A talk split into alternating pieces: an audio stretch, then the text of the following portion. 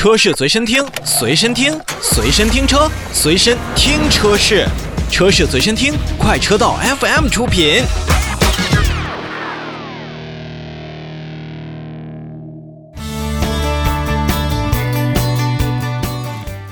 继续来跟大家聊一聊国内品牌在动力总成上的飞跃。长城汽车自主研发的新一代动力总成在蜂巢易创的产业园当中正式下线，也就是前一段时间跟大家提到的四 N 二零系列发动机，还有呢就是全球首款横置的九速湿式双离合器变速器、九 DCT 变速器、九 HDCT 变速器和三合一的电驱动总成，也是覆盖了燃油、混动、纯电领域。体现了长城汽车在自主研发道路上确实也是迈出了非常重要的一步，也为长城汽车在将来的新车型、新平台去开发更多的新车带来了更多的技术支持。其实四 N 二零啊，它也是刚刚入选了中国新的二零二零年度的十佳发动机名单，而九速的湿式 DCT 变速器呢，则是全球首款的九速湿式的双离合变速器。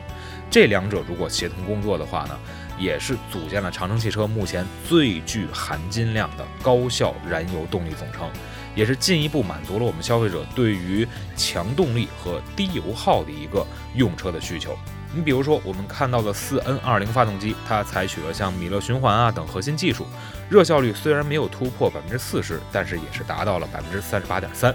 最大功率可以达到一百八十千瓦，最大扭矩能够达到三百八十五牛米。而且九速的 DCT 内在呢，也是呃要比七速的双离合器变速箱综合性能提升了百分之三点五，扭矩的承受范围也是提升了将近有百分之五十四，而且重量降低了有十分之一，并且在体积和长度上也是缩进了大概有百分之十，而且油耗呢，基本上可以比七速的 DCT 要降低百分之七左右。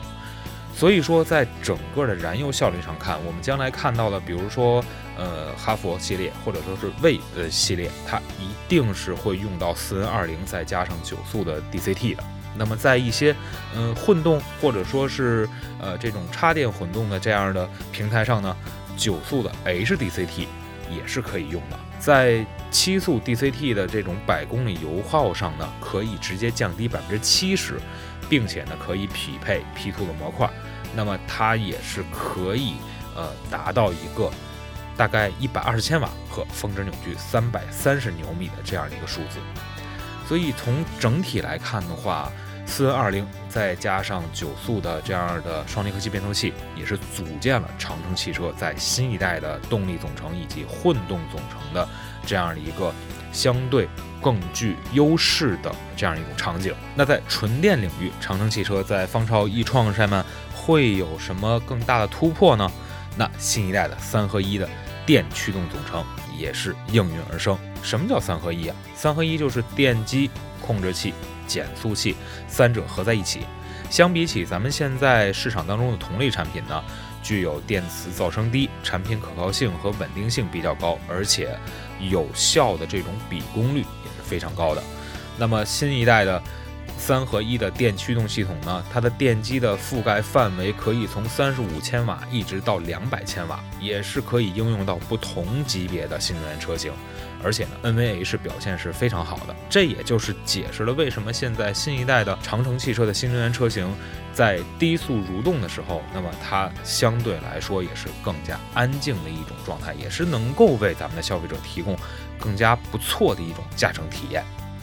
其实，在呃这几款动力总成顺利下线的时候呢，就不得不提到长城汽车的蜂巢易创的扬中产业园了。那么这个扬中产业园呢，年产能可以达到二百五十万台，而且呢也是实现了百分之一百的自动化。